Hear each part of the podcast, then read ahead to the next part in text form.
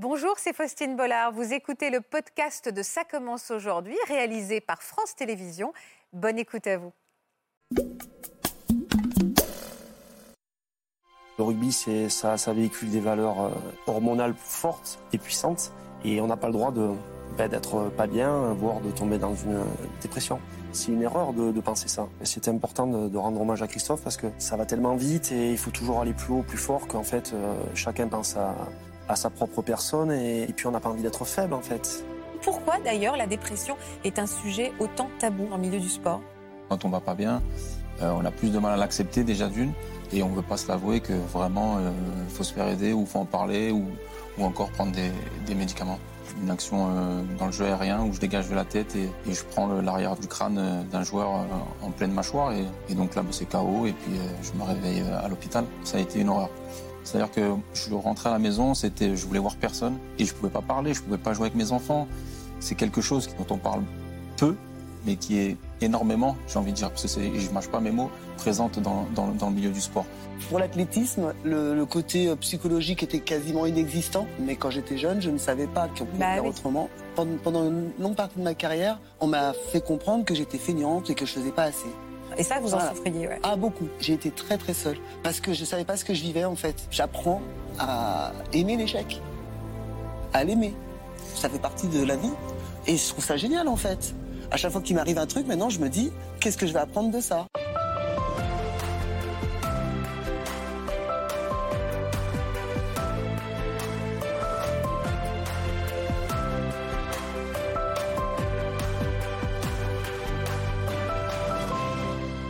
Bonjour à tous et merci de nous rejoindre sur France deux. Nos invités d'aujourd'hui étaient sportifs de haut niveau. Ils étaient rugbyman, footballeurs ou athlètes. Ils ont connu les matchs internationaux, les Jeux olympiques, les trophées, les médailles, mais aussi les blessures, les rythmes intenables, la pression et les passages à vide. Derrière leur armure de façade, de nombreux sportifs souffrent d'un profond mal-être. Ils se souvient, on se souvient bien sûr pardon, du géant du rugby, Christophe Dominici, qui nous a quittés il y a près de deux ans. Son ami Benjamin Bagate est avec nous aujourd'hui pour lui rendre hommage.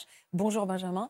La dépression, c'est un sujet tabou dans le milieu du sport. Je suis fière donc que nos invités aujourd'hui brisent le silence sur ce plateau. Bienvenue à tous dans Ça commence aujourd'hui.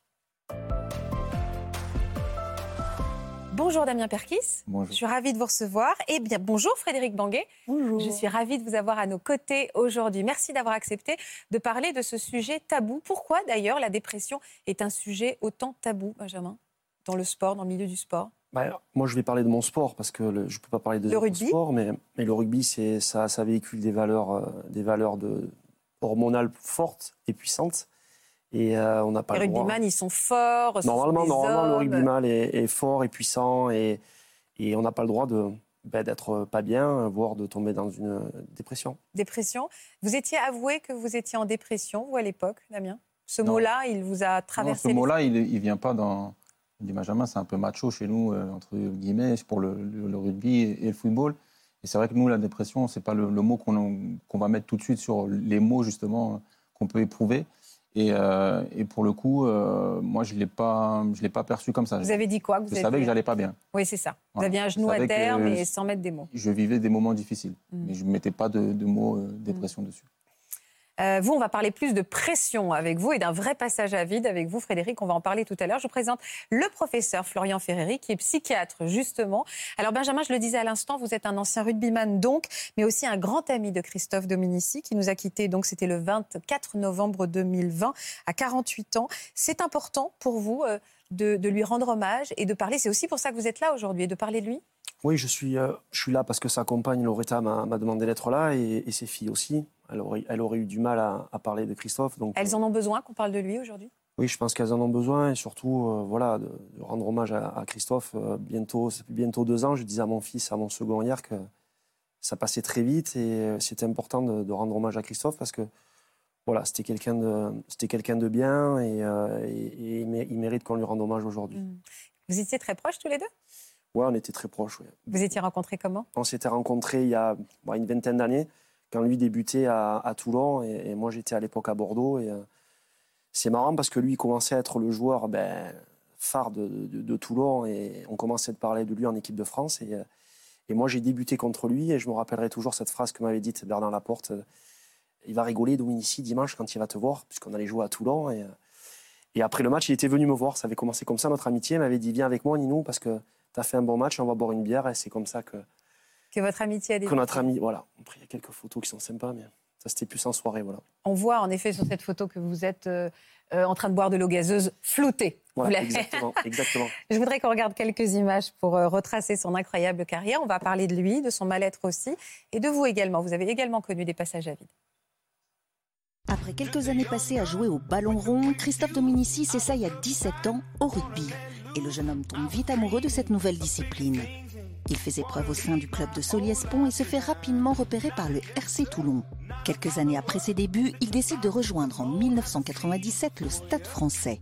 Il a à cœur d'en faire l'un des plus grands clubs. C'est d'ailleurs au sein de cette équipe qu'il gagne son premier titre de champion de France. Le numéro onze commence alors à se faire connaître du grand public et multiplie les actions légendaires contre les plus grandes équipes mondiales. Il devient même vice-champion du monde en dix-neuf cent quatre-vingt-dix-neuf. Il enchaîne les titres et est sacré quatre fois champion de France. En parallèle de ses exploits, l'homme tombe amoureux en deux mille sept de Loretta, la future mère de ses deux filles, et se construit une vie sereine des plus heureuses. En deux mille huit, après quinze années sur les terrains de rugby, il décide de raccrocher ses crampons pour devenir consultant. À trente-six ans, ce sportif, plus que reconnu, mari et père comblé, est aux yeux de tous un homme accompli, fort de sa réussite. C'est difficile de voir. Ouais, c'est compliqué. Ouais, c'est compliqué. Bien sûr. Il y a évidemment ses exploits sportifs, il y a également ses épreuves de vie. Il en avait connu beaucoup, hein, Christophe. Oui, il a perdu sa, il a perdu sa sœur à l'âge de, à l'âge de quatorze ans, qui. Et qui dormait, qui était un peu... Parce que ses parents étaient occupés à l'époque dans leur métier respectif. Et, et, euh, et Christophe a été un peu élevé par sa sœur. Donc, euh, ça a été un choc émotionnel fort pour lui. Mmh. Vous, l'aviez, vous aviez pris conscience de son mal-être et il vous en parlait ? Forcément, on en, on en parlait. Euh, cet échec, de, cet échec du, de la reprise du club de Béziers, c'était pour lui euh, une renaissance au départ. Parce qu'il avait, eu un, il avait subi un, un premier échec au Stade Français à l'époque. Et c'était l'occasion pour lui de revenir dans, dans le rugby. C'était quelque chose pour lui d'important, hein, surtout pour transmettre aux jeunes sa passion. Il avait, il avait plein de projets en tête, notamment sur la, l'aspect pardon, psychologique, euh, euh, mettre à disposition des clubs, euh, voilà, des, des gens, euh, parce, que, parce que pas que les entraîneurs, mais aussi les joueurs ont des fois des passages à vide. Et lui, comme il en avait eu dans sa carrière, il avait décelé ça. Et euh, voilà, il avait, euh, il avait à cœur de, de rendre au rugby ce que le rugby un peu lui avait donné. Et, essayer d'apporter aux jeunes ce qui leur manque, je pense, aujourd'hui. Et le monde du rugby savait qu'il avait ces fragilités-là ? Le monde du rugby était au courant, mais euh, comme pas mal de milieux, euh, voilà, ça va tellement vite et il faut toujours aller plus haut, plus fort, qu'en fait, euh, chacun pense à, à sa propre personne et, et en fait, personne... Euh, ouais. On devient égoïste dans ces milieux-là, je pense que Damien... Le, Pourquoi le on devient aussi. égoïste dans le milieu sportif ? Parce que, qu'à partir du moment où on mêle le, du pouvoir, de l'argent et des hommes, ça ne fait jamais bon ménage, ça ne fait jamais une bonne mayonnaise. Et malheureusement ou heureusement, le rugby est passé professionnel et, et on s'occupe plus de, de sa personne et, et, et moins des autres. Vous dites donc l'argent, les hommes, le pouvoir, ça interdit ça de dire qu'on n'en va pas bien. Quand on gagne des sommes euh, importantes, on n'a pas le droit de se plaindre, on n'a pas le droit de dire qu'on ne va pas. Ben, vous savez, quand euh, on voit le salaire moyen, ce que c'est, quand les gens font les trois huit pour gagner un SMIG, euh, sans être prétentieux, on va, ça, ça va nous amener à quoi de dire qu'on n'est qu'on n'est pas bien ? On n'a pas le droit de ne pas être bien. On n'a pas le droit, ouais. On vit de notre, on vit de notre passion. Et on a des, des salaires qui sont quand même corrects et bien plus élevés que la moyenne. Ouais, donc, on n'a pas le droit, en fait. Et puis, les gens ne comprendraient pas. Et donc, on rentre dans, dans ce système-là où, où forcément, euh, ben, quand on n'est pas bien, ben, on n'en parle pas déjà. Parce que je pense que la première chose, c'est d'en parler. Il n'y a que nos proches qui, qui s'en rendent compte. Et, euh, et c'est délicat. Et, Même auprès de ses proches, on a du mal à se confier. Oui, bien sûr. Aussi parce qu'il y a cette image de, de, de gagnant, de, oui, d'athlète. Oui, parce qu'on n'a pas envie de... Et puis, et puis on n'a pas envie d'être faible, en fait. Et, et en fait, c'est, c'est une erreur de, de penser ça. Euh, le fait d'en parler et d'échanger fait que les choses peuvent, peuvent évoluer. Enfin, en tous les cas, pour moi, ça a été, ça a été le cas. Vous aviez déjà eu peur pour Christophe avant l'accident ? Peur, non. Peur, non, parce que je...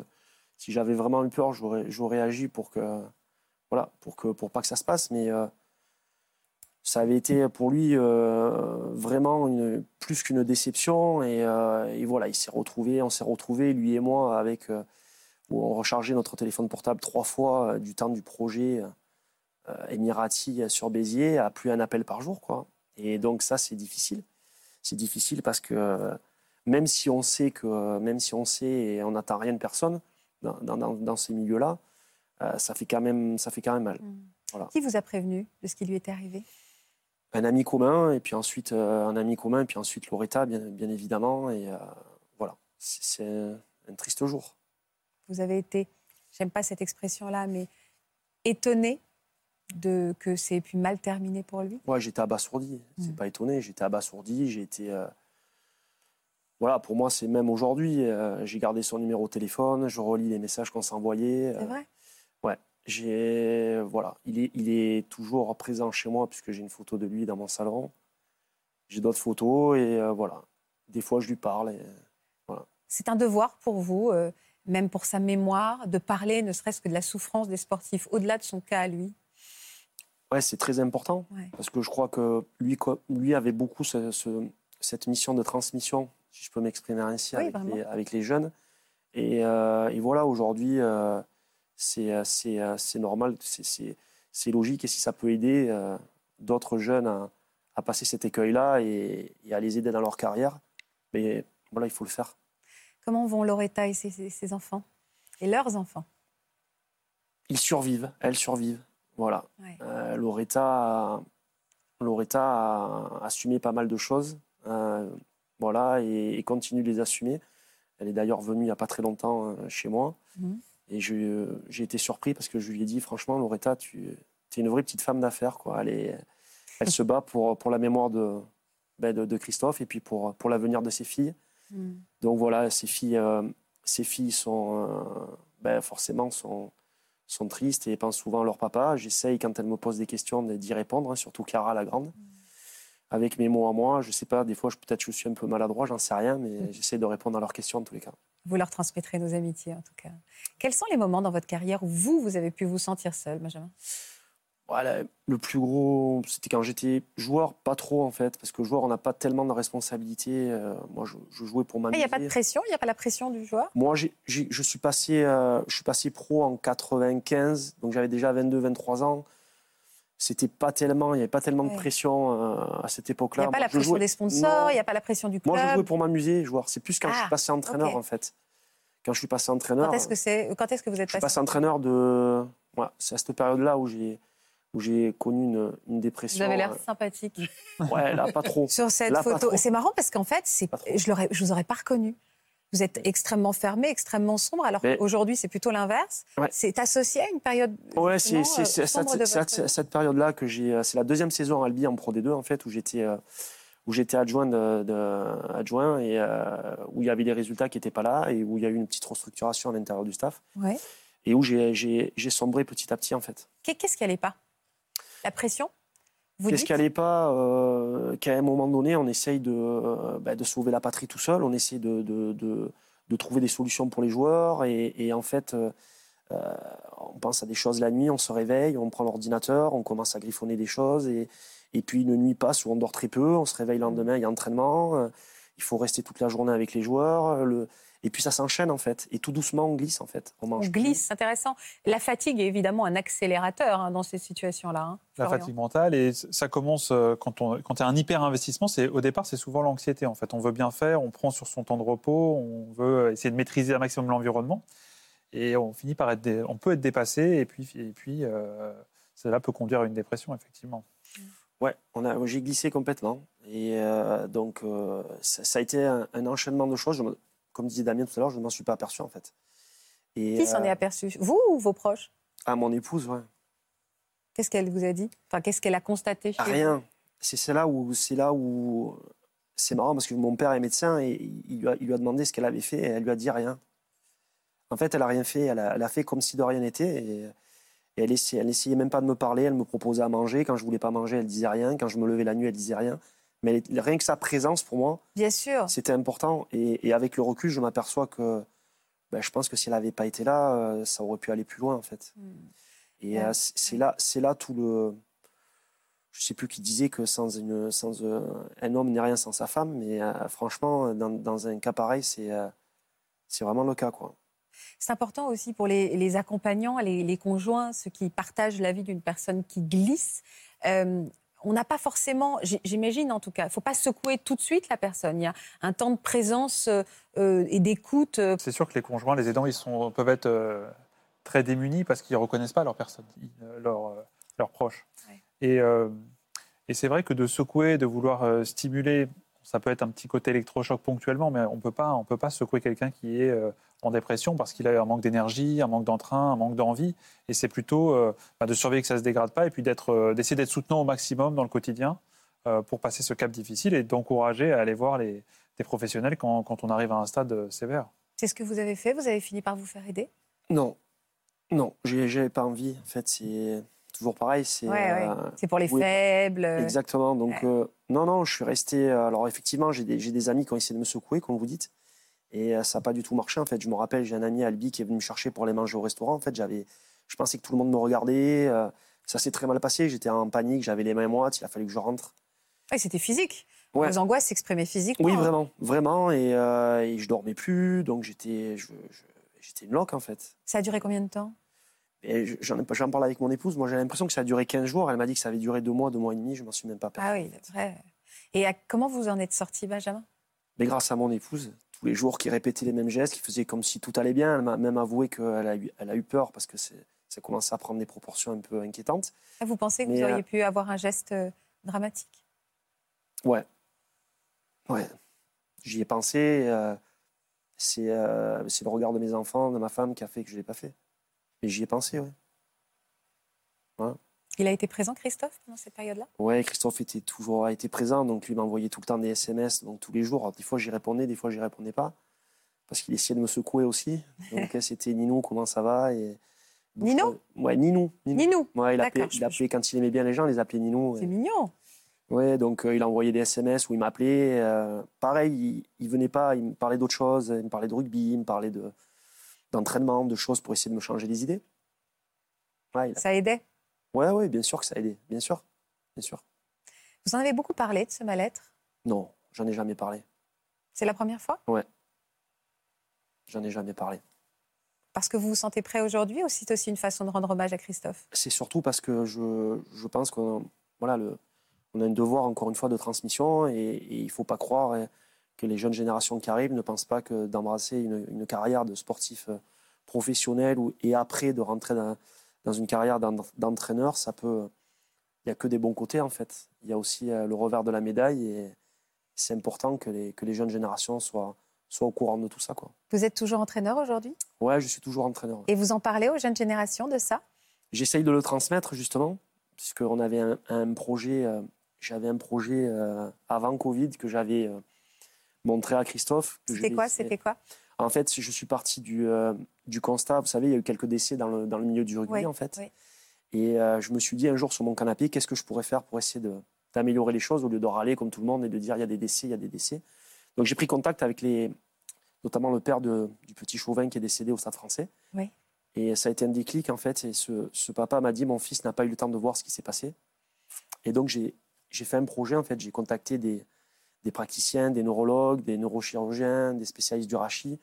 Et je suis parti du, du constat, en fait, que si, euh, si on arrive à développer la vision périphérique, on arrivera à, à mieux anticiper et à faire que des, euh, des gestes deviennent des réflexes.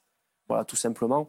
J'y ai mis aussi le côté, euh, parce que c'est important dans le rugby, insertion, des, des enfants handicapés, handicap léger, autisme, euh, euh, et cetera. J'ai aussi mis euh, le vecteur euh, insertion sociale avec des enfants des quartiers défavorisés. Et j'ai mis tout ça en fait en, en pièces et je l'ai montré à Christophe quand on devait reprendre Béziers. Et Christophe m'a dit c'est fabuleux, il faut que tu le dès qu'on a le club, tu vas le faire et tu vas le tu vas le mener. Et puis ça s'est jamais fait. Et donc Loretta est venue il y a un mois, un mois et demi à la maison. Et elle m'a dit écoute, on a discuté avec les filles, et on te donne l'autorisation d'appeler le le projet. Ça serait bien que tu l'appelles le projet Christophe Dominici. Ah.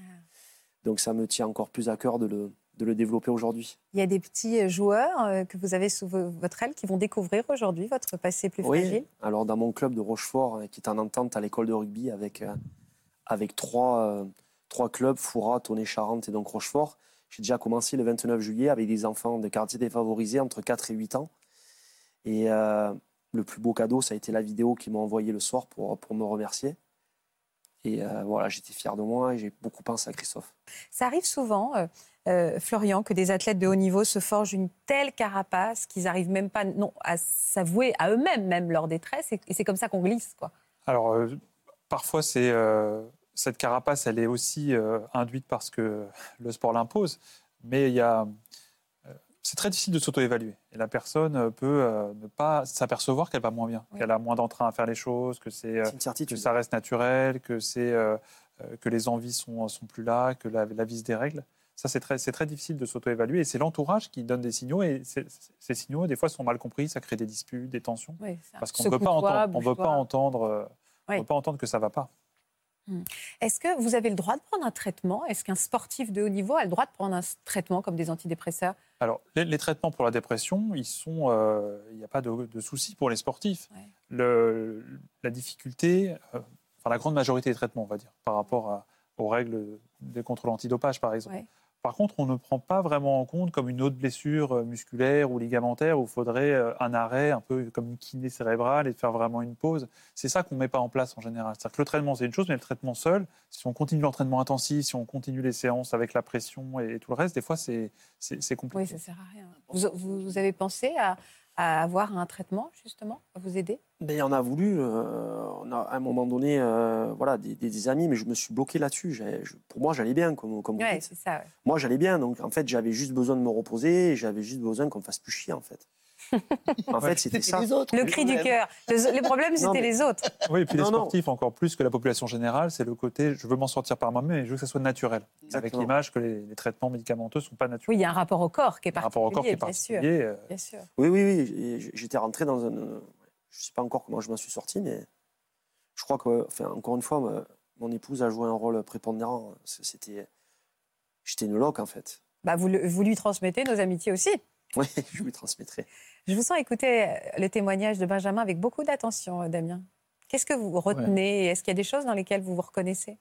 Bah, je me reconnais sur, euh, voilà, sur le phénomène d'être fort. De, on parlait de carapace tout à l'heure, voilà, de créer quelque chose qui, était, euh, qui a été élaboré, on veut, j'ai envie de dire construit en plus depuis notre plus jeune âge, où on, on se doit d'être performant, on se doit d'avoir euh, ce niveau d'exigence envers nous-mêmes qui fait que ben, quand on ne va pas bien, euh, on a plus de mal à l'accepter déjà d'une. Et on ne veut pas se l'avouer que vraiment, il euh, faut se faire aider ou il faut en parler ou, ou encore prendre des, des médicaments.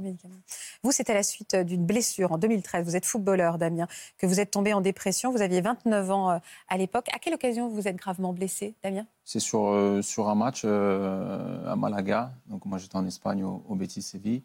Et euh, une action euh, dans le jeu aérien où je dégage de la tête et, et je prends le, l'arrière du crâne d'un joueur euh, en pleine mâchoire. Et... Et donc là, c'est K O et puis euh, je me réveille à l'hôpital. Euh, vous, les, vous avez toujours des difficultés à aller voir ces images, je crois, mais vous avez accepté qu'on les regarde. Pourquoi ouais. c'est si difficile encore aujourd'hui ? c'est, c'est beaucoup moins difficile ouais. parce que c'est, euh, c'est, c'est des choses que bah, forcément j'en ai parlé. Les, mmh. L'accident, beaucoup de monde m'en parle aussi. Donc on, euh, souvent on me dit bah, tiens, euh, sur YouTube, j'ai vu ça de toi. Euh, c'est, c'est, quand ça, ça t'est arrivé quand ? On n'a pas, pas vraiment su. Tu étais en Espagne, on était en mmh. France. C'est vrai que j'en ai beaucoup parlé. Donc aujourd'hui, j'ai. Oui, j'ai toujours du mal à les regarder parce que ça me rappelle des mauvais souvenirs, mais j'ai beaucoup plus de facilité à les accepter.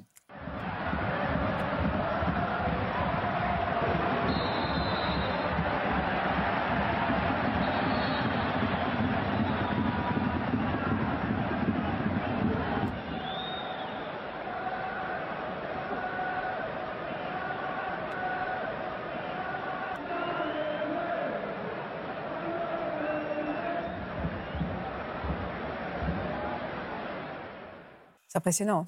Oui, c'est, c'est sûr que si quelqu'un ne l'a, l'a, l'a jamais vu, c'est impressionnant. Moi, après, je, je l'ai déjà vu, donc je, je l'encaisse mieux. Mais c'est, sur le coup, ouais, c'est, je pense qu'au rugby aussi, on a eu, il y a eu des contacts qui étaient virulents. Euh, ça en fait partie. Vous avez été blessé vous avez, à, à la mâchoire, pas seulement. Qu'est-ce que vous avez eu ? Mais j'ai eu une commotion cérébrale. J'ai perdu de connaissance quasiment à l'arrivée à l'hôpital où je, euh, je, je, me, je reprends mes esprits, entre guillemets, mais...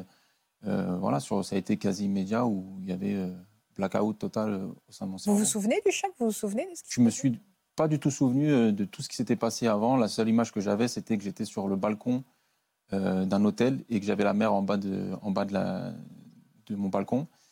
Et les gens m'ont dit « Ouais, mais ça, c'est quand on était à l'hôtel avant le match. Ah. » C'était la seule, euh, ah, la seule donne que j'avais. Vous ne vous souvenez absolument pas de la première Moi, je n'avais pas la première mi-temps. J'avais, j'avais rien, en fait. Et, euh, Encore aujourd'hui ? Aujourd'hui, non, j'ai des trucs qui reviennent au fur et à mesure un ouais. petit peu. J'en ai eu des, des bribes. Des flashs. Je me rappelle avoir été à la mi-temps, par exemple, euh, juste avant de rentrer sur le terrain. Et de, euh, j'avais un problème au dos.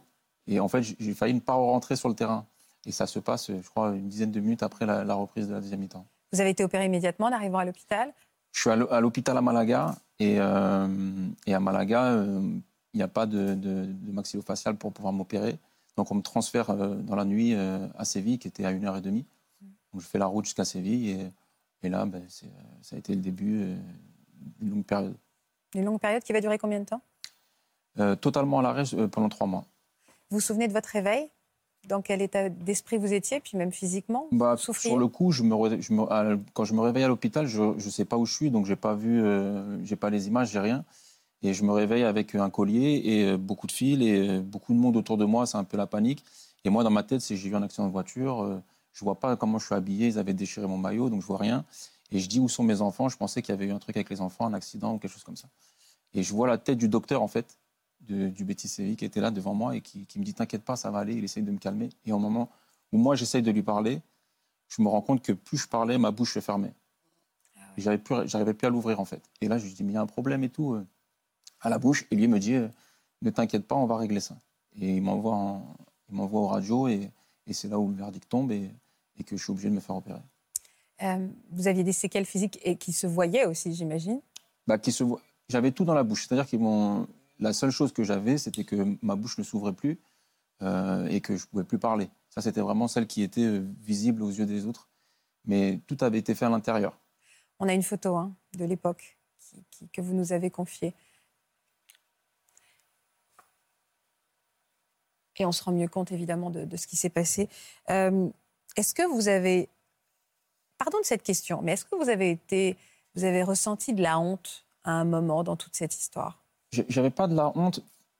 La honte que j'avais, c'était de dire euh, cette photo-là. Il faut savoir que cette photo-là, elle est sortie trois jours ou deux, trois jours après, parce qu'en Espagne, après l'opération, ouais. ils font toujours des débriefs avec les, les docteurs et celui qui a opéré. Elle est sortie cette photo-là. Voilà, ouais. pour expliquer ce qui s'est passé en fait. Et, et moi, je l'ai en visu à la télé au bout de trois jours quand je suis à l'hôpital. Et là, je la vois, et c'est ça qui m'a. Et cette image-là m'a perturbé. Qu'est-ce euh... qui vous a perturbé ? Le fait d'être aux yeux du monde que votre intimité. Ouais, déjà et... d'une. Et puis, c'était aussi de voir mon visage, ouais. que c'est mon visage, avec un, un, des dents, enfin, voilà, façon monstre, qui, qui, qui, qui ouais, faisait ouais. de moi vraiment euh, une un personne monstre. Qui n'était plus la même, en fait. Ouais. Je comprends. Hein. Alors là, il y a quelque chose d'extrêmement violent, de voir un, un, son corps mutilé après un accident et de le voir jeté à la face du monde sans avoir le choix. C'est aussi C'est terrible. Là, il y a l'exposition intime, hein. en plus et le... Ça rajoute du traumatisme au choc en lui-même, qui était physique, mais aussi psychologique. Quoi. Quand ouais. on se réveille, on comprend que ça a, été, ça a dû être terrible au décours. Oui, c'était ça. Et puis après, c'était... Euh, j'ai, j'ai une anecdote que je raconte souvent, parce qu'elle elle était, elle était, elle est rigolote maintenant, mais sur le coup, elle n'y était pas. Euh, quand je descends, euh, je sors de l'hôpital, euh, la presse est en bas. C'est beaucoup médiat, c'est médiatisé, c'est, c'est comme ça, c'est ainsi en, en Espagne. Et il y a un journaliste qui me pose une question. Moi, je l'ai regardé. Enfin, je n'ai même pas regardé parce que c'est, ah ouais, c'est je, je me suis dit, mais en, en plus d'être bête... En, ouais, on marche sur la tête. Le, quoi. Voilà, tu pousses la bêtise vraiment très, très loin. Ah ouais. Je ne pouvais pas ouvrir la bouche. Et c'est une, fermé, agression aussi, une c'est une agression aussi. Ouais. Et en même temps, c'était... Euh, ah. J'ai envie de lui dire, ouais, mais tu te fous de moi ou quoi c'est... Alors que, voilà, c'était... C'est, c'est ça qui était un peu malsain et qui a fait qu'aussi, j'ai, j'ai eu du mal avec le regard des autres. Benjamin parlait tout à l'heure de ce glissement. Vous, pendant ces trois mois de convalescence, vous avez senti ce glissement ? Oui, je l'ai senti tout de suite. Moi, ça, ça a été sur les, les quinze premiers jours, ça a été une horreur. C'est-à-dire que je rentrais à la maison, c'était, je voulais voir personne. Ah oui. euh, j'avais pour voisin euh, Kevin Gamero, qui est international français, euh, Geoffrey Condobia, qui est international français. Ils, on était tout le temps ensemble. Je ne voulais pas les voir chez moi. Je voulais que ah. personne me voie dans cette... Et pourquoi ? La honte, bah, Parce justement. que c'était la honte de savoir que... Euh, on allait me voir j'étais tombé ça. et qu'on on, on allait me voir comme ça et que et puis j'avais envie de voir personne. On parlait tout à l'heure de se mettre dans un dans un dans une bulle où il y a le silence ouais. et c'était ça que je voulais en fait. Euh, moi je, je je pouvais plus manger donc je mangeais à la paille.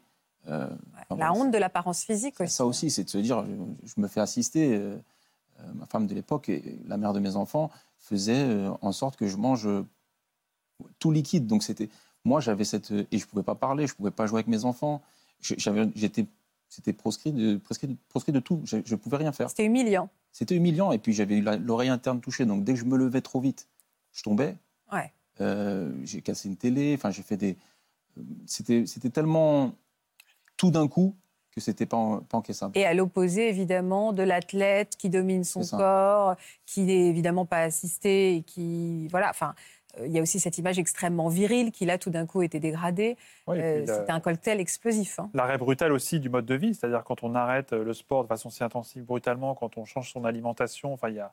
C'était, euh, il y avait un cocktail explosif pour que ça se passe mal, même si vous étiez très bien entouré, c'est de ce que je comprends à l'époque. Non, j'étais bien entouré. C'est un peu, on veut aussi un peu se dire, allez, viens, on fait ça, viens, on fait ça. Moi, j'avais le droit à aller dix à quinze minutes de marche par jour. Dès que j'allais marcher, je transpirais au bout de trois minutes parce que mon corps n'acceptait plus le. Il y avait comme un rejet en fait de, de vouloir faire une activité physique. Et, et puis, euh, et puis, et puis, je restais dans le noir. Quoi. Je voulais voir personne. Les seules choses qui, qui me faisaient plaisir, c'était voir mes enfants jouer, rigoler. Mais après, c'était, c'était une horreur. Vous avez eu des idées noires, vous aussi ? Non, moi, j'ai jamais poussé à me dire, euh, parce que voilà, j'ai mes enfants aussi, et que oui. C'était ma force, en fait. C'était vraiment ce qui me, ce qui me, tenait, euh, ce qui me tenait debout, encore. Et, euh, et c'est ce qui a fait que je n'ai jamais, euh, jamais pensé. Et vous arriviez, vous, à vous regarder dans un miroir ? Non, j'ai, eu, j'ai mis du temps à me regarder dans un miroir. Euh, moi, j'aime bien des anecdotes sur, mes, sur, mes, sur cette blessure-là aussi, parce allez-y, que ça me permet allez-y. d'être positif et de pouvoir ouais, ouais, ressortir... Et, et la première chose que j'ai faite, c'était euh, au bout de, d'un mois, ils m'ont, ils, m'ont, ils, m'ont, ils m'ont enlevé la moitié en fait de, où je n'avais pas la fracture de côté. Ils m'ont enlevé une partie des, des vis qui m'avaient vissé à travers la ouais. mâchoire et, des, et des, euh, des petits élastiques qui permettaient d'avoir une pression. Ça m'avait permis d'ouvrir un tout petit peu, mais vraiment léger ce côté-là, en étant comme ça. Et je me rappelle être, être sur l'autoroute, autorisé par mon club à rentrer en France pour, pour voir ma famille. Et euh, je, je m'arrête dans une station-service, il est vingt-trois heures trente, et je, et je choisis de prendre un paquet de bonbons. Et je suis allé chercher un paquet de schtroumpfs, et je découpais les schtroumpfs en petits morceaux. Pour pouvoir avoir vos paquets de schtroumpfs. Pour pouvoir un coup de, de, de bonbons qui soit, pas, qui soit totalement différent du, du, du produit liquide que j'ingurgitais depuis déjà un mois. C'était un petit bonheur, ça. Et c'était mon bonheur. Et, je me disais, et dans ma tête, je me disais, bah, tu vois, là, tu as perdu déjà huit kilos. Eh ben, on va te les faire reprendre, tu vas voir, ça va être ces, ces paquets de... Et ça, ça me motivait, entre guillemets, mais en même temps, ça me faisait comprendre aussi que j'étais encore vulnérable. Ouais. Est-ce qu'il y a... On parle beaucoup de compétition, forcément, mais est-ce qu'il y a aussi beaucoup de solidarité dans le monde du sport ? Est-ce que vous êtes senti épaulé par vos collègues aussi ? Oui, bien sûr. Au-delà de vos amis, hein, mais même le monde du sport oui, plus large. Oui, j'ai, j'ai eu des, des, de nombreux messages suite à l'accident de, de joueurs avec qui j'ai pu jouer, ou de, même des joueurs avec qui je n'avais, je n'avais jamais joué. Et, et celui avec lequel vous avez eu l'accident, il, a dû, euh, il s'est manifesté ? J'en, j'en veux un petit peu parce qu'en fait, sur le coup, il a été très, euh, il a été marqué. Alors ça, je, je le conçois et tout, il n'y a pas de souci. Mais j'ai jamais eu une nouvelle. Euh... Ah ouais. Ça, j'ai eu vrai. un message le lendemain de l'opération, mais j'ai jamais eu une nouvelle euh, après deux mois ou trois mois oui, après pour pas... savoir. C'était... Alors après, c'est une façon de fonctionner. Je, je respecte et, et je ne l'en veux pas. Mais pour le coup, ouais, c'est, je me suis dit, toi, tu t'entraînes, ouais. et moi, je suis dans mon lit. Et là, pour le coup, c'était cette image-là, elle, elle me faisait mal. Votre famille vous a beaucoup épaulé, vos, vos parents également ? Oui, mes parents, euh, voilà, je, comme je disais, c'était mes enfants. En plus, il y avait la distance. Moi, j'étais en Espagne. Les soins, c'est, j'en ai fait en Espagne, mais j'en ai fait en France aussi. Donc, je, dès que je pouvais, je voyais euh, des gens de mon entourage. Euh, ouais. C'était vraiment... Euh... C'est, c'est aussi difficile par rapport à ses propres parents euh, de, de, de renvoyer cette image-là, de voir qu'il... Euh... Les, les rôles vont... Un, enfin, non, mais vous revenez aussi hein, avec un besoin, euh, euh, on va dire, euh, d'assistance directe comme un petit garçon. Quoi. C'est oui, compliqué, ça, ça aussi. C'était un peu ça aussi. C'est, ça a été aussi le, le cas de, de mon ex-femme à l'époque, qui était vraiment dans, plus dans le, dans, dans le côté maternel, de devoir faire des choses pour moi. De, et elle a, elle a vraiment tout fait à cette époque-là. Et, et, et ma mère, par exemple, j'avais vraiment besoin de, de, de retrouver ma mère. Donc, c'est des trucs qui sont... Ouais, c'est, c'est, c'est assez spécial, mais c'était ce besoin de, de dire euh, « j'ai besoin de vous ». Qui vous a aidé à vous relever ? Alors, comment vous avez réussi à vous relever ? Moi, il y avait déjà la femme, le côté familial. Et après, j'avais, j'avais pour habitude, enfin, j'avais, j'ai commencé à travailler dès mon plus jeune âge avec Cécile Travers, qui était une préparatrice mentale. D'accord. Et euh, qui, est, voilà, qui est là, en, toute souriante. Ouais. Et qui, euh, qui, m'a, qui, m'a, qui m'a pris par la main et qui m'a dit, euh, on, on se voit, tu viens, tu es là en France, on va se voir à telle date, euh, on, va, on va discuter. Et puis au final, euh, Cécile, c'est, on se voit une heure et on finit par passer quatre heures ensemble. Et, et je sors avec une bibliothèque de livres euh, où euh, ben, elle m'apprend euh, à, à, à m'apprécier, à, ouais. à m'aimer. Et, et à me retrouver dire, l'estime voilà. de vous-même. Il y avait une histoire d'estime de vous-même. Il y avait ça aussi, ouais, il y avait une part de ça. Ouais. Et on a beaucoup discuté avec Cécile et ça a été euh, euh, un véritable moteur pour moi. Vous saviez que vous alliez pouvoir reprendre l'entraînement un jour ou la question d'arrêter s'est posée ? Non, je le savais. Par contre, je, je, je savais que je ne voulais pas faire de foot pour retourner dans l'état dans lequel j'étais. C'est-à-dire ? Parce que là, c'était un bah, accident. C'était un accident, mais au final, je me dis que tout peut aller vite. Ça, tout à l'heure, on parlait de ne pas voir arriver.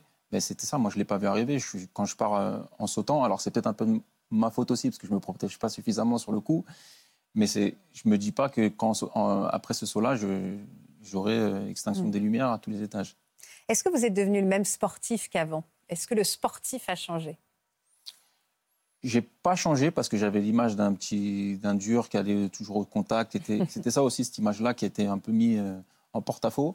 Et pour le coup, euh, quand je suis revenu, j'ai, c'est plus, euh, j'ai, j'ai, mis, j'ai, j'ai valorisé beaucoup plus l'humain que le sportif. Ouais. Parce que durant cette, cette, cette blessure, j'ai eu le temps de m'occuper de, de, de, de ma famille, de voir mes enfants, de profiter de choses que, dont je ne profitais plus. Mm.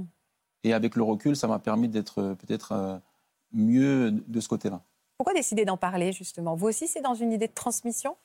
C'est dans une idée de transmission et puis c'est dans une idée aussi de, de briser un peu l'omerta parce que c'est, c'est quelque chose qui, euh, dont on parle peu, mais qui est énormément, j'ai envie de dire, parce que c'est, je ne mâche pas mes mots, présente dans, dans, dans le milieu du sport. Et, euh, et pour le coup, euh, euh, on, on en discutera, mais euh, dans le reportage qu'on a fait, ça a été vraiment de dire, on vous donne la parole, briser le tabou et ça permettra de, d'aller, euh, d'aller euh, peut-être vers des, des jours meilleurs et, et d'aider les autres qui arrivent aussi à prendre conscience. Ce documentaire s'appelle « Silence, je tombe » et qui a contribué à libérer la parole. Euh, j'imagine que vous avez reçu beaucoup de témoignages après. Euh, c'est ça aussi, c'est cette vague de témoignages qui vous pousse à vous exprimer publiquement pour euh, renvoyer une image non pas de faiblesse mais justement de, de force. Oui, c'est ça, c'est, c'est aussi pour dire... Euh, Euh, c'était bien, moi aussi je l'ai vécu, c'était la majorité aussi des, des messages qu'on a reçus. Euh, le documentaire est top, ah c'est difficile ce qui lui arrive à lui, mais moi il m'arrivait un peu la même chose. Et puis au final quand on, on, on est dans des, euh, dans des rendez-vous, on, on rencontre des gens qui viennent arriver et qui disent bah, moi j'aurais bien aimé être dans le reportage, parce que moi aussi j'avais des choses à raconter. Ouais. Et euh, aujourd'hui c'est quelque chose qui, euh, qui je pense est en train de, de, de franchir un cap. Le sujet est en train de franchir un cap. Mmh. Euh, aujourd'hui, vous exercez, vous, vous exercez quoi comme métier ? Alors aujourd'hui, j'ai passé mes, mes diplômes d'entraîneur comme, et je suis euh, consultant euh, chez une chaîne sportive. Ça va, ça, va, ça va faire des entraîneurs particulièrement humains, hein, là, qu'on a sur ce plateau. La dimension euh, psychologique et humaine, elle est, euh, elle est indispensable dans le sport en général et dans le sport de niveau, parce que le, le sport apporte beaucoup, mais il prend beaucoup en termes d'énergie, de stress et... Et même si on se sent armé, on a besoin quand même de, de décoder un peu certains messages du corps et de se faire aider. Vous vous êtes installé aux États-Unis hein, après euh, cet accident ? Après, oui. Après, en fait, il faut savoir que moi, j'ai repris. Ça ne s'est pas très bien passé. Je ne vivais plus trop bien le, ce côté un peu de... On me regarde, je ne savais pas ce qui... J'avais un peu de paranoïa en, en moi. Le football, c'était... Ça me, ça me... Il y avait trop de pression. Et en fait, un jour, on m'appelle, on me dit « Est-ce que ça t'intéresse les États-Unis ?» J'ai dit, euh, banco, j'y vais, il euh, n'y a pas de pression, il n'y a pas de descente, il euh, n'y a pas de montée. Il y a moins de pression dans le football euh, à, aux États-Unis, c'est pas ben, c'est-à-dire que c'est, c'est, le format du championnat n'instaure ouais. pas de pression, en fait. D'accord. Euh, S'il y a des mauvais résultats, ben voilà, c'est... On ne connais rien pas. Au format du championnat, hein, je vous le dis, mais entre je fais comme si j'avais compris. Mais... Voilà, c'est, c'est une ligue fermée et, entre guillemets, d'accord. personne ne monte, personne ne descend. Ah, ok, d'accord. Voilà. Okay. Et, et okay. donc, le, le, le résultat est juste d'aller le plus haut possible. Donc, il y a moins de pression, c'est une... Voilà, c'est donc il un... y a moins de pression. Compétition envers soi, quoi. Voilà, et puis c'était aussi notre philosophie de... de hmm. d'apprécier le sport. Voilà. Changer, de, changer radicalement de cadre de vie ou de faire une rupture comme ça, ça peut être une solution en cas de dépression ? Ça peut être une solution, euh, faire un break, euh, s'imposer un changement. Alors, le changement ne doit pas forcément être définitif parce qu'on ne doit pas tourner le dos euh, à ses passions, à ses aspirations. C'est trouver le juste équilibre entre faire une pause et pas forcément euh, arrêter complètement, complètement, qui fait partie ouais. de notre vie depuis mmh. des années et qui nous a beaucoup apporté. Mmh, mmh. J'imagine que ça vous parle, tout ce, que, tout ce qu'on mmh. entend depuis tout à l'heure, Frédérique. J'ai, j'ai tenu ma langue. Hein. Dans quoi vous vous reconnaissez, vous, Frédérique Bangué ? euh, ben, Donc déjà, par rapport à le, aux entraîneurs, euh, la, euh, non, le, je vais commencer par le positif, parce que ce que vous avez dit là, en disant ça va faire des entraîneurs euh, humains, ouais. euh, je, ça, ça, ça me touche personnellement, parce qu'effectivement, moi, j'ai eu une expérience avec un entraîneur qui m'a... Bah, ça m'a beaucoup... Euh, bah, peut-être pas traumatisée, mais... Mais abîmée. Euh, ouais, bien abîmée, et euh, beaucoup joué sur mon estime de moi et sur la... la valeur que je pensais avoir. C'est fou parce qu'on a l'impression qu'un coach sportif, au contraire, il doit valoriser au maximum son athlète. Euh, c'est, ça ne marche pas comme ça. Ça peut être aussi à base d'humiliation pour le pousser à l'arrache, quoi. Bah, si, alors, il y a, il y a, en tout cas, à mon époque, encore une fois, j'ai quarante-cinq ans, donc... Euh, euh... Ce qui est très jeune. Oui, je suis d'accord. Mais bon, on va dire que pour l'athlétisme, à quarante-cinq oui, oui, bien ans, sûr. À cette époque-là, Euh, le, le côté euh, psychologique était quasiment inexistant. Euh, et effectivement, bah, y avait certains entraîneurs qui étaient convaincus qu'il fallait pousser euh, l'athlète jusqu'au... À bout, jusqu'au, quoi. Voilà, pour récupérer euh, l'essence merveilleuse. Oui, oui, de, la voilà. sève de son talent. Voilà. Moi, aujourd'hui, avec du recul, à l'âge que j'ai, euh, et en tant que maman, euh, je ne cautionne pas ce genre de méthode. Mais quand j'étais jeune, je ne savais pas qu'on pouvait bah, faire oui. autrement. C'est ça, ouais. J'avais vingt ans. vingt ans, tout à l'heure, euh, euh, Benjamin disait que c'est, c'est, je, ça, c'est déjà grand. Moi, je trouve que c'est jeune, finalement, euh, avec du recul. En tout cas, je pense que la personne que j'étais à vingt ans euh, ne se, enfin, n'était pas capable de voir qu'elle se faisait maltraiter. Ouais, donc, euh, euh, je, j'arrivais quand même à me défendre un petit peu, mais, euh, mais ouais, j'ai beaucoup souffert de cette... Euh... On va redécouvrir vos exploits, vos nombreux exploits en athlétisme. Championne de France du cent mètres, championne d'Europe et vice-championne du monde du quatre fois cent mètres. J'en passe, hein. On, on regarde quelques images, on se fait plaisir.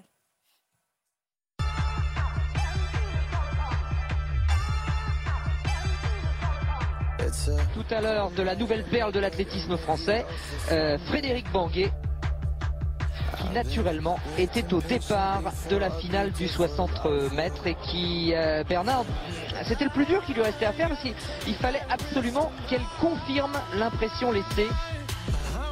La Française Frédérique Bangué occupe le couloir cinq. Voilà, c'est parti. Frédérique qui fait son retour maintenant au couloir numéro quatre. De la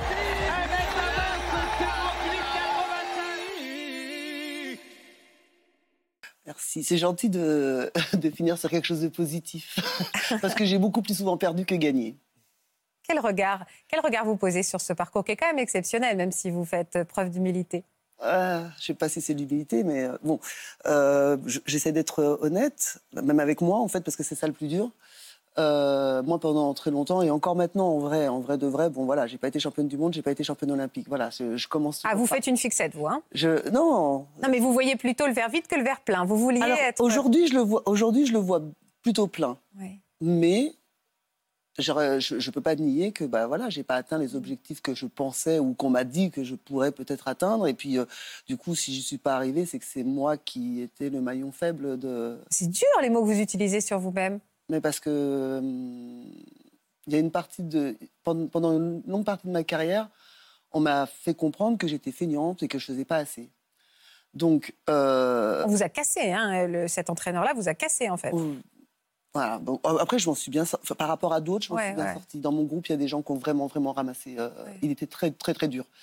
Euh, donc, on m'a fait comprendre que j'étais feignante et c'est vrai que du coup, ben, les résultats que j'ai pas faits, c'était forcément moi, quoi.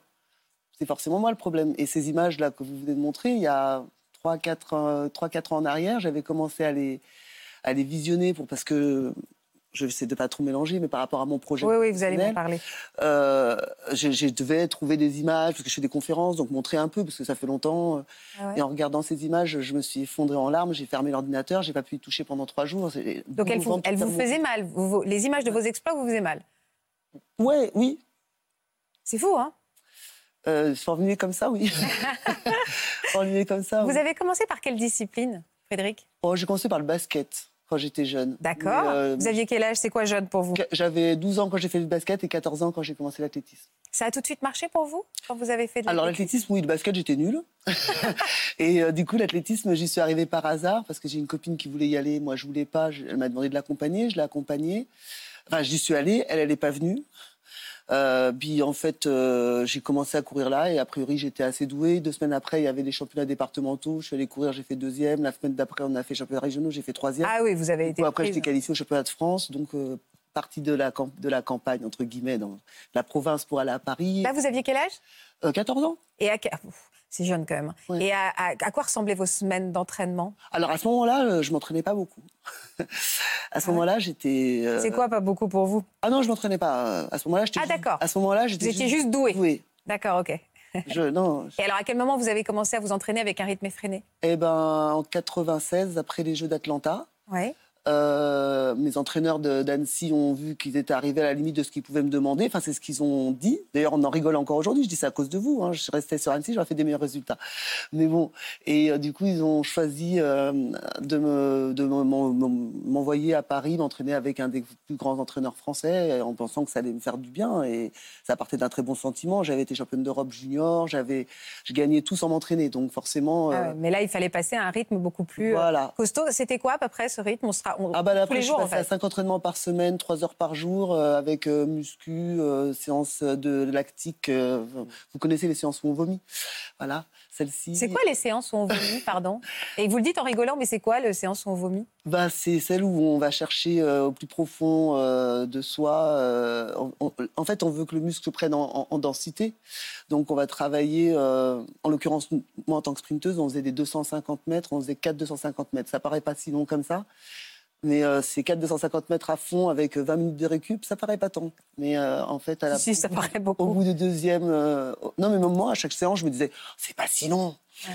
Mais en fait, quand même, si à, à, au bout du deuxième, on, on vomit, et après, il faut se le relever et retourner faire le troisième. Vous aussi, euh, ça, sera, ça se passe comme ça, ces entraînements euh, jusqu'à se rendre malade? Il y a des entraînements, quand c'est basé sur le lactique, oui. Ouais, ouais, parce qu'au les sports collectifs, on a des... Surtout à l'intersaison, à l'après-saison, mm. on a des préparateurs physiques, oui, qui... Qui, qui peuvent nous pousser... Euh... Jusqu'à se rendre malade.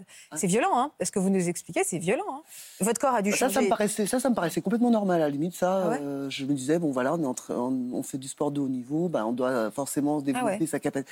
Ça me paraît, enfin, je, je me suis pas trop interrogée sur cette... Euh, j'aimais pas du tout le faire. Et j'étais plutôt euh, du genre, effectivement, à pas, moi, j'aimais pas souffrir. Comme je disais... J'avais des collègues, quand on nous demandait cent abdos, il y en a un qui faisait cent dix, moi je faisais plutôt quatre-vingt-dix, je me disais, ouais, je ouais. presque fais cent. Ouais. Voilà. Et je pense que c'est ce qui fait la différence entre un champion et un super champion, et peut-être que je n'avais pas ça. Et c'est pour ça aussi que je me... Mm. Voilà. Maintenant, euh, ouais, on était en groupe, donc on vomissait tous en même temps.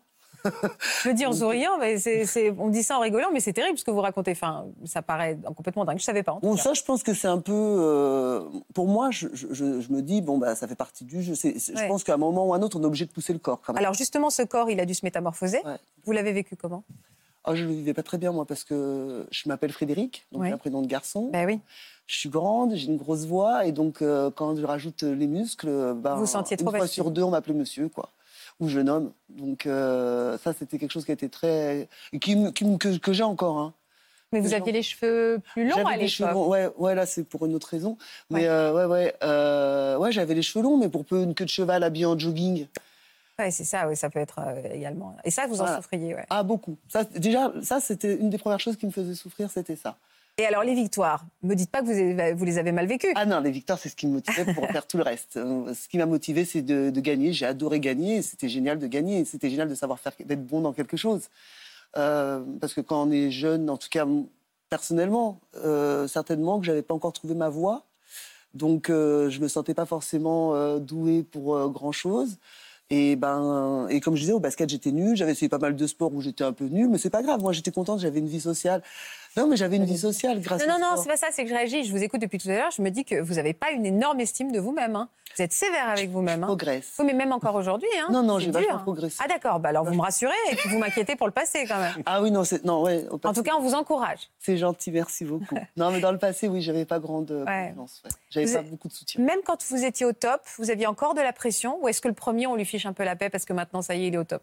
Alors, du côté de mon entraîneur, qui était donc un entraîneur euh, certainement très compétent au niveau technique, mais pas forcément très euh, habile euh, au niveau humain, euh, quand, je, quand on gagne, il était très gentil. Quand on ne gagnait pas, euh, il, en l'occurrence moi, il m'a délaissé complètement. Donc euh, pareil, le, le...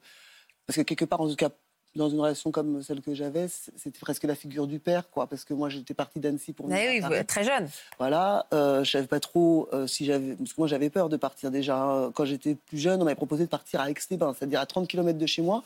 Au dernier ouais. moment, j'ai dit non. Donc, partir à Paris, j'avais peur. Donc, c'est vrai que c'était mon entraîneur qui était euh, mmh. ma référence. Et donc, au début, il était super et c'était génial et on gagnait tout. Et puis, ben, quand ça s'est moins bien passé, ben... Il... Comme un enfant qui lâche son jouet pour en prendre un autre, ça a été exactement ça. Et, et à vingt, vingt-deux, vingt-trois ans, c'est... Ça a été une vraie blessure profonde. Euh, en parlant de blessure, il y a une année charnière dans votre vie, c'est l'année quatre-vingt-dix-neuf. Ouais. Pour quelle raison? Qu'est-ce qui s'est passé?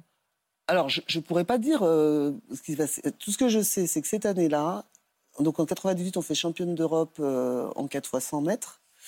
Euh, ma collègue, elle commence à faire des énormes résultats et moi, on, à l'inverse, je commence à péricliter. Mais on était copines, hein, donc euh, c'était pas un problème, ça. Par contre, je n'ai pas, pas une réussi... rivalité. Par contre, j'ai pas réussi à... à... J'arrivais plus à comprendre ce qui se passait. En plus, je m'en voulais un peu, donc je ne voulais pas... Je me disais, c'est normal qu'elle, elle réussisse, c'est normal que moi, je réussisse pas. Et donc, euh, mmh. ouais, j'avais déjà ce truc bien, bien présent. Et donc, ça, ça a commencé tout doucement. Puis après, je suis rentrée en stage à Canal+, et euh, j'ai adoré. Euh, j'étais en production, j'ai adoré, et je rentrais très tard le soir parce que je restais en montage, et tout, enfin, j'ai, j'ai adoré. Euh, et donc, je me suis trouvé une euh, vocation. Et là, par contre, c'est moi qui étais un peu l'enfant, parce qu'effectivement, euh, quand je suis passionnée par quelque chose, je donne tout euh, à cent dix pour cent. Donc, quand je, je suis rentrée là-dedans, j'ai donné tout à cent dix pour cent, et donc, du coup, un peu lâché le sport, je dois le reconnaître. Et mon entraîneur n'a pas du tout apprécié ça. Du coup, à partir de là, ça a été... Euh, la dégringolade. C'est là qu'il a vraiment commencé à très mal me... Comment, me comment ça s'est exprimé, cette dégringolade? Bah, dans ses propos à lui, déjà. Dans mon mal-être à moi, j'avais mal au ventre. J'ai, j'allais, j'allais à l'entraînement, j'aimais plus aller à l'entraînement. J'ai commencé à manger beaucoup, j'ai pris plus de dix kilos. Euh, je mangeais beaucoup. De toute façon, je mangeais, je vais pas donner de marque, mais un paquet de... Un, deux paquets de... Deux, deux paquets. Franchement, je le sais, je les achetais. Hein. J'allais ouais. au vidéoclub Louis Friends, acheter des paquets de chips en tube, là. Oui, oui, très bien, ouais. On, est, on a compris les choses, voilà. On peut comprendre les chips en tube. Voilà, pareil pour les paquets de, de, de chocolat aux, ta- aux cacahuètes, par ouais. cinq, par deux. Ah ouais. Et je mangeais ça tous les jours, devant Friends, après l'entraînement. Donc oui, j'ai pris dix kilos, ouais. Ouais. Et là, forcément, euh, il est ah là, il a fait bah payer, là, du quoi. Coup, il, j'étais, je, je corroborais son, son, son désintérêt. Mmh. Je l'encourageais dans son désintérêt, parce qu'après, du coup, c'est trop, t'es trop grosse, t'as pris du poids, t'avances pas, regarde ça. Voilà. Et à part lui, il y avait des moqueries dans le... Ah oui, les entraîneurs, les, les, les, les athlètes, pardon. Il m'appelait le Big Deal, hein, je l'ai découvert par hasard, c'était derrière mon dos. Enfin, j'ai, oh, Big j'ai, Deal Le Big Deal comme euh, ah, voilà. le jeu de... Comme le jeu, ouais, de la voilà, guerre. C'était ouais. ça à l'époque. Euh, ouais. Donc, euh, ouais, puis, euh, puis là, j'étais très, j'étais très seule pour essayer de gérer toutes ces émotions. J'ai, j'ai été très, très seule. Parce que je ne savais pas ce que je vivais, en fait. Donc, je ne savais pas vers qui me tourner, je ne savais pas à qui en parler, je ne savais pas ce que c'était que je vivais, ouais. en fait. Ouais. Comment que, vous en êtes sortie, alors ? Alors, déjà, j'ai pu m'extraire de... Alors, j'ai eu... une satisfaction avec mon entraîneur, ce fameux entraîneur. Ouais. Il a été obligé de me demander de rester. Parce qu'un jour, j'ai voulu me barrer. Et parce qu'un jour, j'ai dit, je me casse. Parce que moi, j'ai répondu, je répondais quand même. Hein. Je ouais. le vivais mal, mais je répondais. Par rapport à d'autres qui répondaient mal, qui répondaient pas et qui ont vraiment été détruits. Hein. Ouais, vous, vous eu... êtes rebellée un peu. Moi, je hein. me suis rebellée quand même. Donc, euh, du coup, un jour, j'ai dit, non, mais je m'en vais. Et euh, il était très embêté parce que, justement, euh, si je partais, il avait peur que, qu'elle s'en aille. Et puis, il savait que, bah, quelque part aussi, comment s'entendait bien. Bah, c'est, je suis un bon pilier, un beau pilier pour elle, tout ça. Donc, du coup, il a été obligé de me demander de rester. Et je lui ai dit, OK, mais j'ai mis du temps avant de lui dire que je restais. Et je lui ai dit, OK, mais à certaines conditions. Donc, j'ai pu donner toutes mes conditions. Donc, j'ai eu cette, au moins cette euh, mini-victoire. Oui, c'est ça. Ça a pu permettre de finir la saison euh, comme, voilà, il a pu, m'a plus mal parlé, il, m'a, il s'est occupé de, ouais. un maximum de moi. On a été qualifiés pour les Jeux à, à Athènes. Bon, je me suis blessée sur place, bon. Mais on a été à, euh, Atlant, euh, à Sydney, pardon, excusez-moi, j'ai mélange.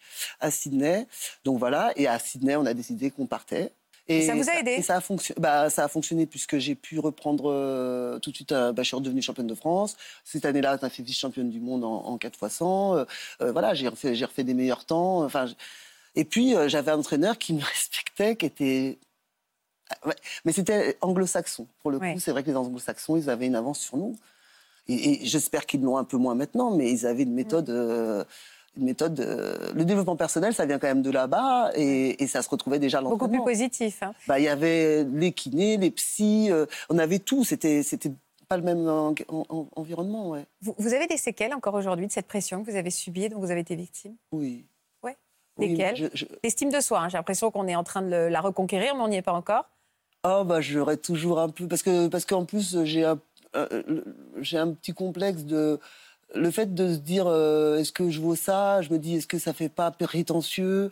Alors du coup, euh, j'ai plutôt tendance à pas vouloir trop augmenter ce que je peux penser. Je, j'ai peur de faire trop, alors du coup, je préfère. Euh... Ah, le syndrome de. Il y a un syndrome, ça ?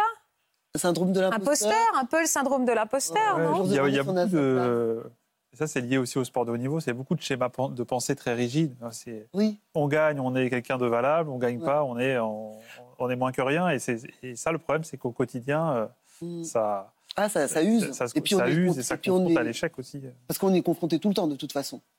Euh, donc, c'est apprendre... En fait, ce que j'ai fait, c'est que j'ai, j'apprends à, à aimer l'échec. À l'aimer. Ça fait partie de la vie. Et... J'apprends à aimer l'échec. Vous avez trois heures. Et si. L'apprentissage par l'échec est souvent oui, plus bénéfique que l'apprentissage. Aimer l'échec, ouais, aimer l'échec bah, c'est un petit peu trop. Oui, mais parce que, oui, mais parce qu'on aimait quelque chose de très négatif, alors ouais. que c'est juste de l'apprentissage. Oui, bien sûr. Oui, oui, c'est et ça. Si je, moi, j'essaie de... Oui, je ne souhaite pas l'échec. Ça ne veut pas dire que je... Mais c'est, c'est une étape, je, c'est pas une épreuve. Je, ouais, puis j'ai envie de l'acquérir en me disant, qu'est-ce que j'en apprends ? Et je trouve ça génial, en fait. À chaque fois qu'il m'arrive un truc, maintenant, je me dis, qu'est-ce que je vais apprendre de ça ? Alors aujourd'hui, vous êtes à la tête de ce magazine Salto, le meilleur du sport pour, pour nos enfants. Vous accompagnez les parents euh, également dans, pour, pour, pour guider les enfants dans leur apprentissage du sport.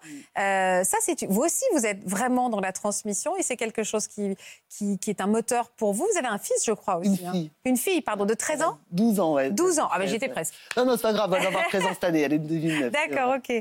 C'est elle qui m'a inspiré ce magazine. Ouais. Pourquoi ? De quelle manière elle vous a inspiré, votre fille ? Parce qu'elle est venue me voir en me disant qu'elle, euh, qu'elle voulait gagner des médailles comme moi. Et, euh, et je suis restée bloquée comme ça pendant un petit moment. Ma pauvre chérie. Voilà. Et le temps que je réponde, euh, je ne savais pas trop quoi répondre. Puis déjà, j'ai dit, bon, les médailles, c'est quand même pas ça qui est le plus important. C'est comme... Du coup, j'ai commencé à... Et en fait, je me suis dit, déjà, j'ai mis trop de temps pour lui répondre. Donc, si ça se trouve, là, je vous regarde, monsieur. Est-ce que j'ai traumatisé ma fille ? Oh, c'est une question que toutes les mères se posent. Bah oui, mais... Peu importe le domaine. Voilà, ça va. Non, mais parce que du coup, je me suis dit, en attendant, ce temps que j'ai mis d'attendre, je, je pense qu'elle a dû se douter que je doutais de ses compétences, ses capacités à... Enfin, j'ai eu peur qu'elle pense que, que je n'ai pas confiance dans ses capacités à gagner. Oui, c'est ça. Et ça, ça m'a transpercé le cœur. Donc, je me suis dit, qu'est-ce que je peux répondre à ma fille ? Donc, je suis allée chercher sur Internet ouais. et il n'y avait rien.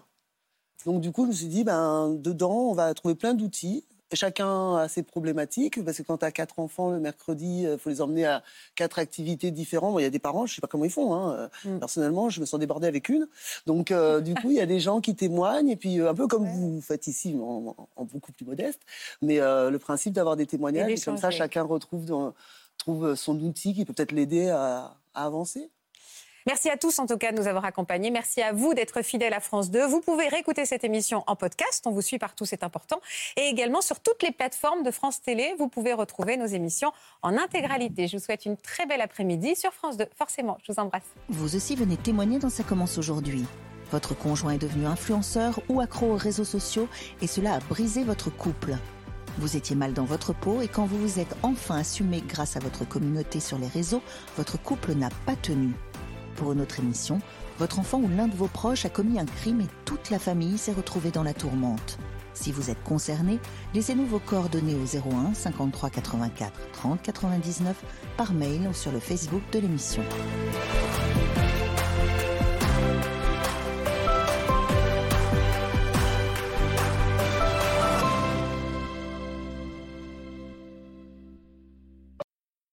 Voilà, j'espère que ce podcast de Ça commence aujourd'hui vous a plu. Si c'est le cas, n'hésitez pas à vous abonner. Vous pouvez également retrouver l'intégralité de nos émissions sur France point T V.